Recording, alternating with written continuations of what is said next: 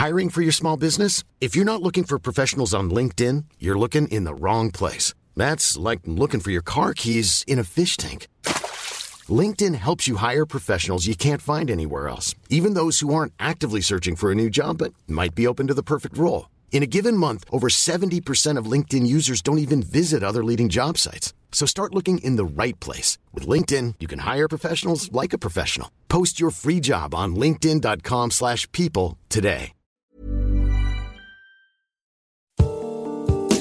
Avant votre épisode de Hex, je voulais vous parler de notre deuxième cerveau, le ventre. Et c'est pas moi qui vais vous apprendre que le ventre est un pilier de notre santé et qu'il régule à la fois notre peau, notre énergie, notre poids ou notre humeur. Mais c'est peut-être moi qui vais vous apprendre l'existence de Dijo, notre sponsor, qui propose des compléments alimentaires pour aider nos ventres à fonctionner un peu mieux. Dijo, c'est une marque française créée par deux amis d'enfance, Anouk et Lisa, et c'est la première entreprise dédiée au bien-être du ventre. C'est aussi une gamme complète de probiotiques et autres compléments fabriqués en France, ça aussi c'est important, surtout quand il s'agit de produits vivants, parce que oui, les bactéries, c'est vivant. Je vous recommande d'aller voir sur leur site dijo.fr, D-I-J-O. Vous y trouverez un test pour faire le point sur la santé de votre ventre et du 13 au 26 mai, vous bénéficierez de moins 20% sur les packs. Après, vous pourrez avoir des papillons dans le ventre. Mais en attendant, il est temps de retrouver une nouvelle histoire d'amour extraordinaire. Bonjour, je suis Agathe Le Caron. Bienvenue dans Ex, le podcast qui vous parle d'amour au travers d'histoires toujours extraordinaires.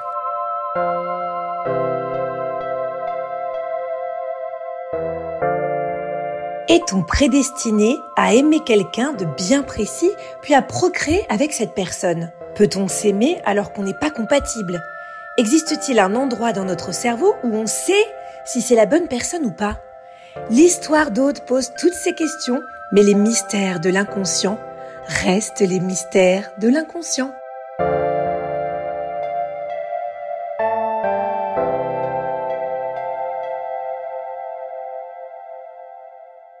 Je rencontre Mathieu quand j'ai 25 ans. Je n'ai pas une euh, grosse euh, expérience sentimentale avant. Je le rencontre euh, par le cadre du boulot en fait sur des réseaux d'amis communs. Et on est à un âge où voilà, on a tous les deux 25 ans. Enfin lui a un petit peu plus, il a deux ans de plus, mais on a assez vite envie de s'installer ensemble. Moi il se trouve que je travaille un peu plus loin, mais que j'ai l'occasion de me rapprocher de Nantes où il habite lui, son colocataire, euh, déménage à ce moment-là. Donc euh, en gros, on se rencontre et deux mois après, on emménage ensemble. On est tous les deux dans une perspective. Enfin, moi, j'ai une certitude, c'est que c'est l'homme de ma vie. Euh. et on rentre dans un schéma assez classique.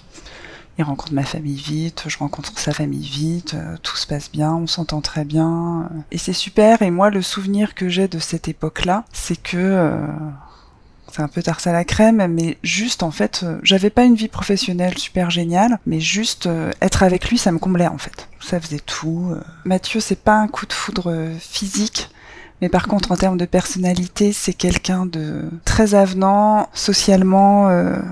les gens vont très facilement vers lui, ce qui est pas du tout mon cas. Moi, je suis quelqu'un de plutôt froid, introverti. Lui, il est très entouré, il a pas mal d'activités associatives, euh, c'est quelqu'un de très agréable à vivre, euh, il est pas compliqué, euh, c'est quelqu'un qui va de l'avant, enfin, c'est quelqu'un qui me laisse beaucoup de liberté aussi dans mon quotidien. On partage pas forcément tout, mais voilà, on a une relation de couple qui nous convient très bien et et l'achat de l'appartement qu'on fait se double d'impact parce que parce que c'est plus simple euh, en termes légaux, enfin voilà. Et ça nous semble très simple aussi parce que je pense que tous les deux on est sur les mêmes rails en fait. On s'est rencontrés, on est heureux et tout va bien.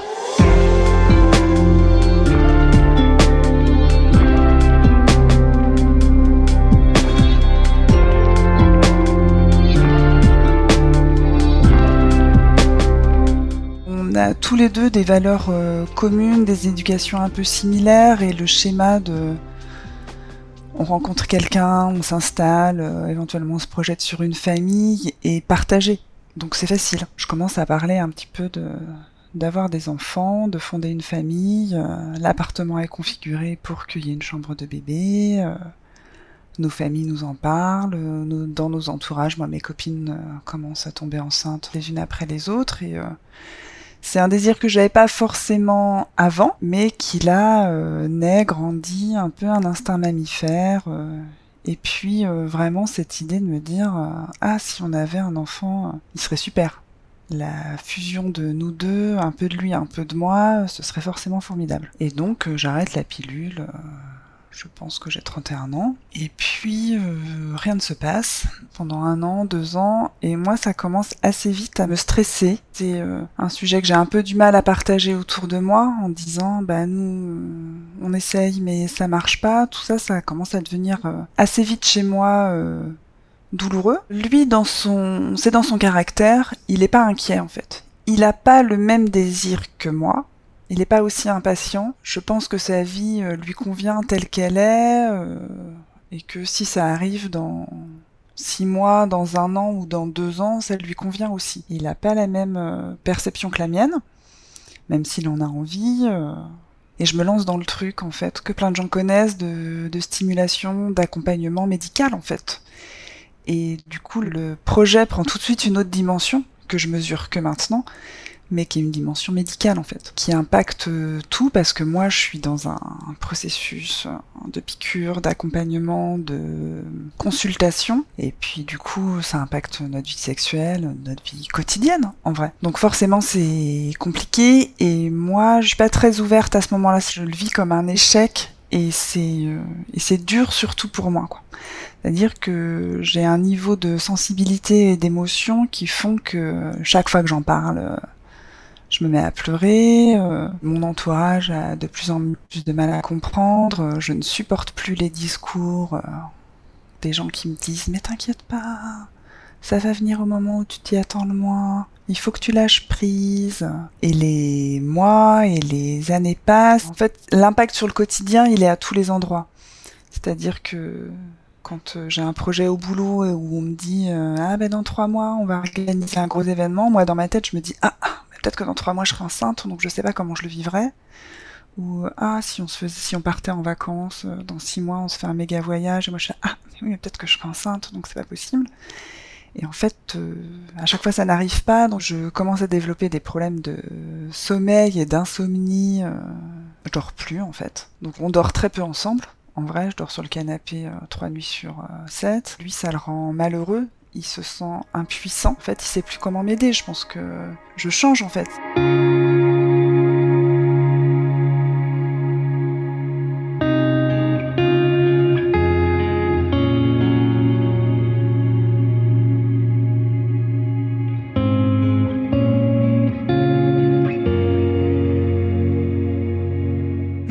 sens qu'il m'aime toujours, mais euh, Mathieu est quelqu'un de, très sensible. Et au bout d'un moment, ça l'affecte lui aussi. Il sait plus vraiment comment se protéger, il sait plus comment m'aider.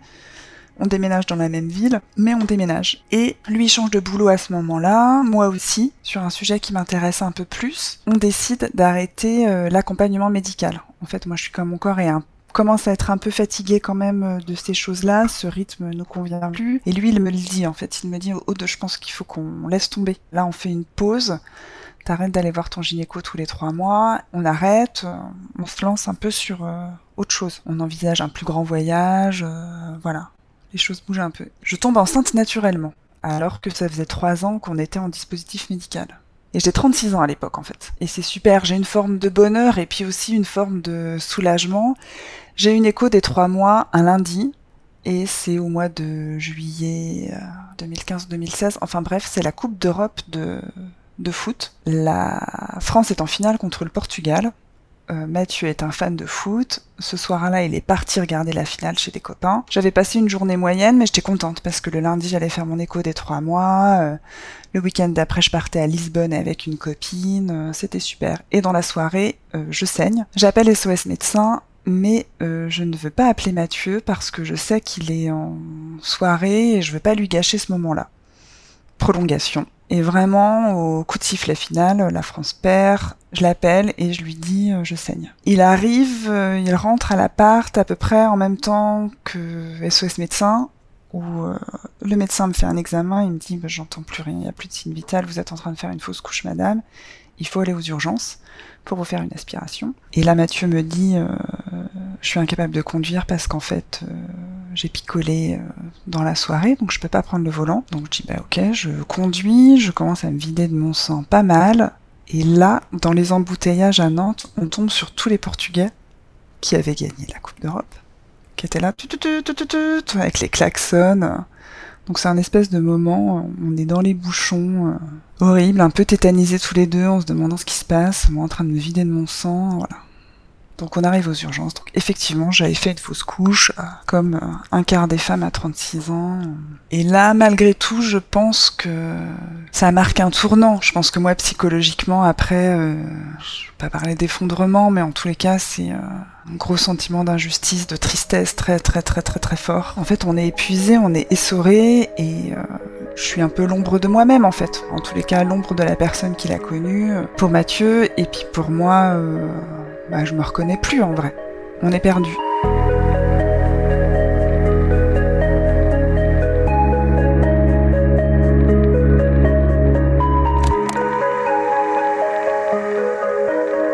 Je pense que Mathieu se dit qu'on a une incompatibilité qui fait qu'on n'est peut-être pas fait pour avoir un enfant ensemble. C'est trop douloureux de m'entendre dire euh, l'homme que t'aimes euh, très fort, euh, ben, c'est pas possible avec lui je pense que je reste quand même sur cette idée de je veux un enfant de lui. Je veux qu'on ait un peu de nous deux en fait. Je veux que ça existe dans le monde et tout ça. Et là Mathieu me dit euh, moi je repars pas sur un dispositif médical. Je fais pas les fives. Et puis là tel qu'on est aujourd'hui en vrai Aude on est malheureux. Donc euh, on décide de se séparer.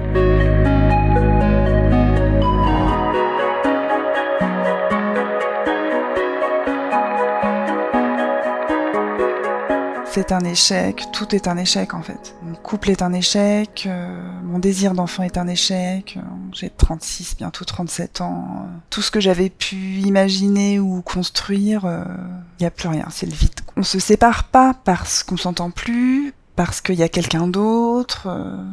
À ce moment-là, je suis encore amoureuse de lui c'est sûr, c'est quelqu'un pour qui euh, j'ai eu et nourri des sentiments tellement forts qu'à ce moment-là, euh, oui, je l'aime encore, bien sûr, mais euh, on se sépare parce qu'on se rend trop malheureux. C'est même pas difficile d'être toute seule parce que vivre toute seule, je l'ai fait avant, c'est que c'est difficile d'être sans lui. Et je loue un appart, lui aussi, et j'ai assez vite quand même euh, besoin de rebondir, d'avoir un projet à moi, quelque chose dans lequel euh, je m'épanouis. C'est pas un projet professionnel, c'est un projet personnel, c'est-à-dire que j'achète un appartement toute seule. Et euh, quand je visite l'appartement, je me rends compte en regardant les boîtes aux lettres que dans l'immeuble, il y a le nom d'un mec avec qui j'ai bossé il y a 5-6 ans, qui était pas du tout un copain, mais voilà, on avait bossé ensemble et je, me souvenais de lui, donc euh, je reprends contact avec lui pour avoir un peu des infos sur la copro, savoir comment ça se passe, si c'est un bon plan ou pas. Il me dit ouais ouais c'est super, euh, vas-y, moi je suis bien. Donc j'achète l'appart, euh, je fais des travaux, ça me fait beaucoup de bien, je rechange de boulot. Avec Mathieu, on continue à se voir toutes les semaines. C'était quelqu'un qui restait très présent dans ma vie et un lien que j'avais pas envie de rompre et lui non plus finalement. Et puis au milieu de tout ça, euh, mon voisin que j'ai retrouvé, euh, qui est mon ancien collègue dans cette, euh, dans cette copro, qui s'appelle Michael, on se voit un peu, on a des relations de voisinage un peu logistiques, voilà, ça nous arrive d'aller, de boire des coups ensemble. C'est une copropriété de 4 de trois niveaux, il habite l'étage du dessous. Il est plus âgé que moi, on a 7 ans d'écart, c'est un mec qui est très sûr de lui, c'est plutôt un beau mec. Il est très sûr de lui, lui aussi, il est très à l'aise en société, il a une réussite professionnelle, euh, pas du tout le genre de mec qui m'attire. Euh, et puis, euh, au-delà du fait de l'attirance, c'est que on a des points communs. Euh, on peut aller au spectacle ensemble, on peut boire des biens ensemble, voilà, mais euh, bon. Après, il a une histoire sentimentale qui est un peu similaire à la mienne, c'est-à-dire que lui aussi, il a eu envie de fonder une famille à un moment, et puis ça n'a pas marché, un peu pour les mêmes raisons que les miennes.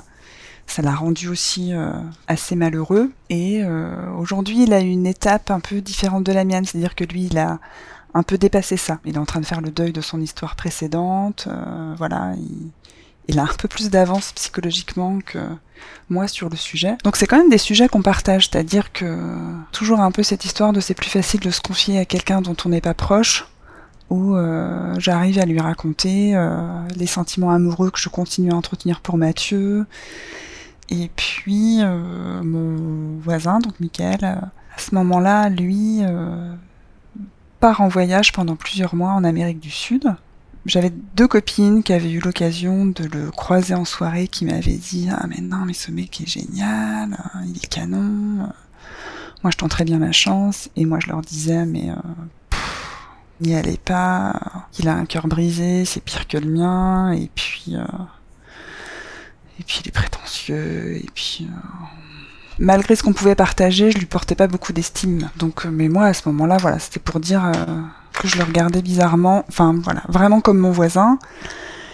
Il part en voyage, il me laisse un peu les clés de son appart, il le sous-loue à une copine à moi ça se passe très bien. On continue à être en échange pendant ces voyages pour des questions un peu logistiques. Et puis il fait un super voyage et il rentre en février 2020 et un mois après, c'est le confinement.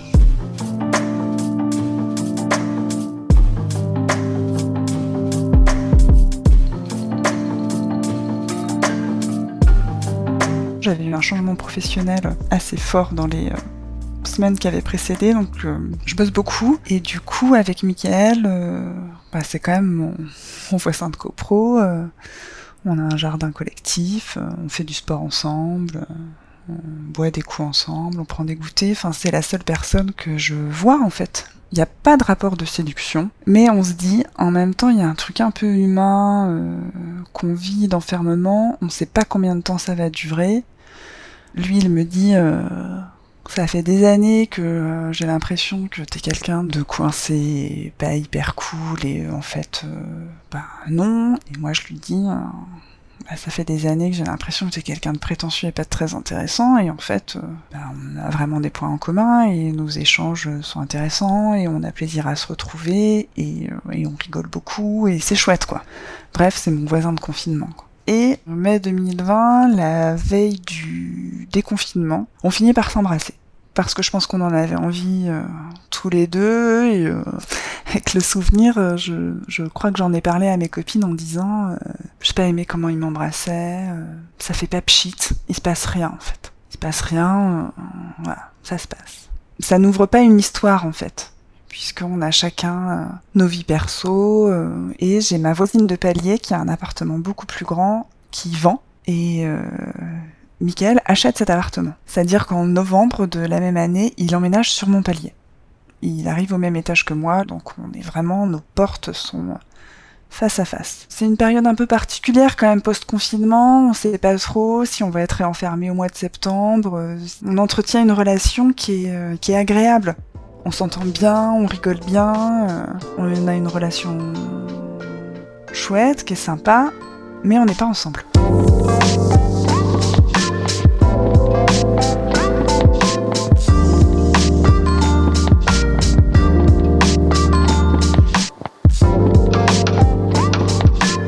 Cette histoire avec euh, Mickaël quand même euh, qui commence à prendre euh, pas de la place mais qui existe en tous les cas. Et puis j'ai toujours des sentiments pour Mathieu puisque c'est ce que je répète toujours à mes copines qui sont un peu épuisées de tout ça, mais moi je dis toujours celui que je préfère c'est Mathieu. Et en même temps, avec Mathieu, ça ne marche plus en fait. J'ai quand même un peu envie d'avoir une histoire avec quelqu'un, avec qui c'est stabilisé, avec qui je peux partager des choses. Et euh, Mickaël, euh, je n'existe pas non plus. Je suis sa voisine avec qui il couche de temps en temps. Quoi. Et euh, il y a une soirée un peu curieuse où, euh, où l'alcool est dans, il me fait une déclaration. Il vient me voir et il me dit je t'aime. Et moi je le prends dans mes bras je sais pas quoi répondre en vrai parce que je ne partage pas ce sentiment et ça correspond pas au discours qu'on entretient l'un l'autre. Et pendant l'été, on part en week-end euh, dans un lieu un peu improbable avec plein de gens chez des amis à lui. Vraiment un truc euh, coupé du monde et euh, là il se passe un truc quand même. Donc c'est quand même juin 2021 où on se dit que peut-être qu'il faut qu'on arrête de se voiler la face et de se protéger l'un l'autre euh, individuellement et il faut qu'on se dise que en fait il se passe vraiment quelque chose et que si ça fait quelques mois que cette histoire dure c'est que en fait euh, c'est une vraie histoire et que peut-être qu'il faut qu'on se le dise et qu'on se l'avoue quoi. En fait il est né quelque chose de très beau et qu'en fait on est amoureux quoi.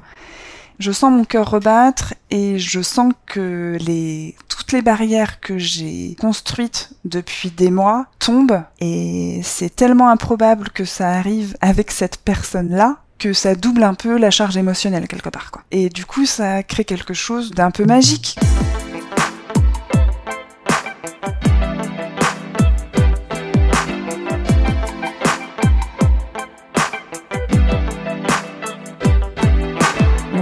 Moment-là qui dure 2-3 jours, euh, qui est très chargé parce qu'il est verbalisé et il est euh, partagé euh, physiquement. oui, ce que j'ai pas dit aussi, c'est que sexuellement avec lui, autant le premier baiser nous avait laissé un peu froid, autant les moments qui ont suivi ont été empreints d'un désir qui était très fort. Enfin moi, ça me dépasse en tous les cas et ça me submerge. Et là, il y a un déclic. Sauf que lui, dans son organisation d'été, euh, la semaine suivante, il repart en vacances avec son ex. Et moi, je le vis pour le coup hyper mal. Et quand Michael revient de ses vacances avec son ex, je lui dis euh, là, il faut que ça change, sinon moi, ça marchera pas. Et lui me dit euh, c'est vrai que j'ai passé des mauvaises vacances, mais j'ai pensé à toi beaucoup. Et ce qu'on vit, j'ai envie de le vivre. Et là, c'est parti. Quoi. On se dit la relation libre, c'est terminé. Je lui avoue euh, pleinement mes sentiments. Je me dis que je suis amoureuse, que c'est un sentiment super et que j'ai envie de l'entretenir. Et je le dis à mon entourage et, euh, et ça se traduit par une relation euh, très chouette où on conserve la proximité de voisinage. C'est-à-dire qu'à aucun moment on se dit comme si on avait 20 ans ou comme j'ai pu faire avec Mathieu au début.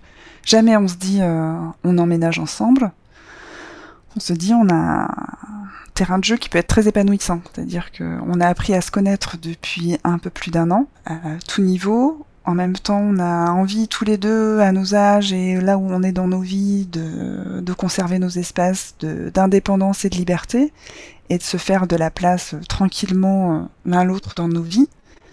En fait, on a vraiment que le positif. Ça veut pas dire que quand j'ai un coup de mou, il est pas là pour me soutenir, mais euh, ça veut dire que je choisis le moment où j'ai besoin de lui ou pas besoin de lui. Dire qu'on s'impose pas dans le quotidien l'un de l'autre plus que ça. Et il faut dire que dans notre vie sexuelle qui est hyper épanouissante et qui est super, j'ai un discours où je dis euh, bah ok, euh, on a une relation exclusive donc la santé sexuelle c'est réglé, on n'a pas besoin de se protéger. Et puis de toute façon, moi, mon corps pendant dix ans a refusé de porter un enfant ou la fois où c'est arrivé, euh, ça n'a pas abouti. Euh, j'ai 40 ans, bientôt 41. Euh, et la vie te rattrape à ces moments-là avec les petits coups de pied en vache, c'est-à-dire qu'au mois de décembre, je tombe enceinte.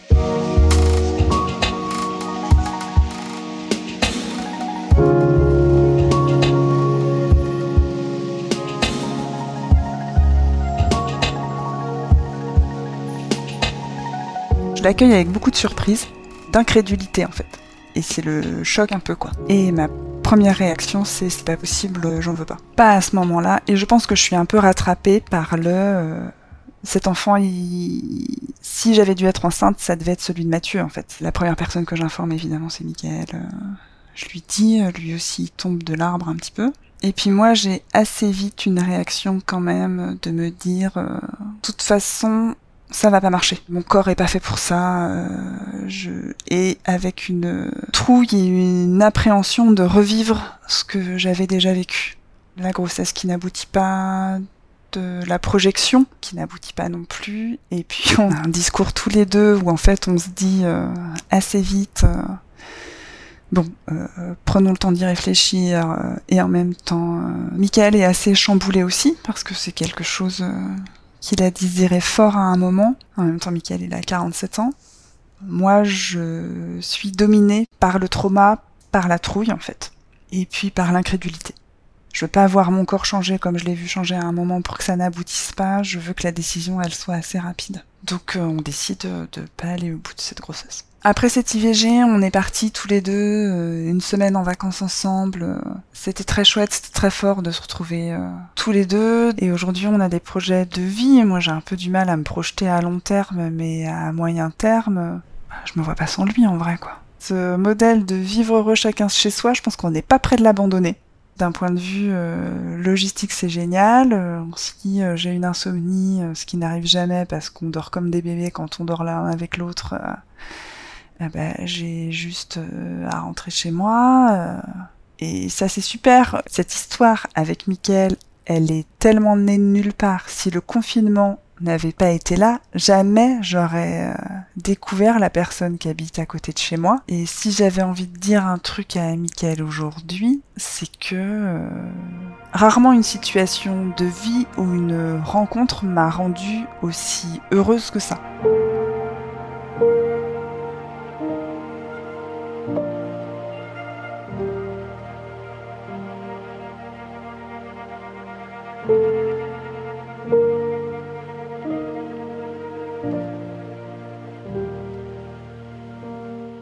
On vit une histoire qui nous rend tous les deux très heureux. On vit toujours sur le même palier, chacun dans notre appartement. Le choix de ne pas garder l'enfant, il y a des moments où on, imagine ce que ça aurait pu être si on l'avait gardé.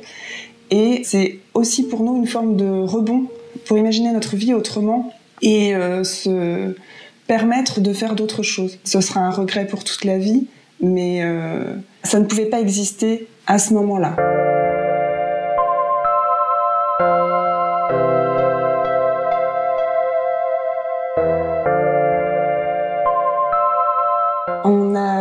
De continuer à entretenir euh, cette histoire euh, qui est pleine de bonheur. Et puis on a le projet de finir notre vie ensemble. En fait, c'est pas tant de finir notre vie ensemble, mais de profiter de cette chance qui nous est donnée, de cette histoire un peu euh, incroyable et inattendue et qui nous rend heureux. Quoi. Ce qui m'a poussé à témoigner, même si c'est un peu tarte à la crème dit comme ça, c'est que même si mon parcours de vie sentimentale et de non-maternité m'a rendue triste et malheureuse, il m'empêche pas aujourd'hui d'être heureuse et euh, d'avoir euh, eu l'opportunité ou su saisir l'opportunité bah, d'être amoureuse à nouveau et de construire une vie épanouissante.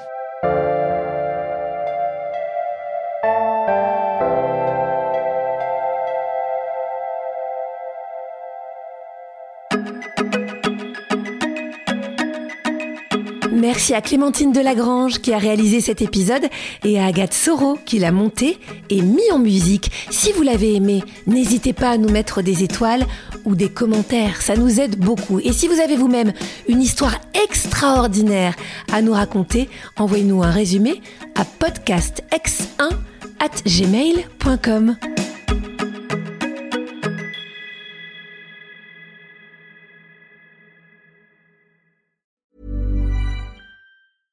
Mom deserves the best, and there's no better place to shop for Mother's Day than Whole Foods Market. They're your destination for unbeatable savings, from premium gifts to show-stopping flowers and irresistible desserts. Start by saving 33% with Prime on all body care and candles. Then get a 15-stem bunch of tulips for just $9.99 each with Prime. Round out Mom's menu with festive rosé, irresistible berry chantilly cake, and more special treats. Come celebrate Mother's Day at Whole Foods Market.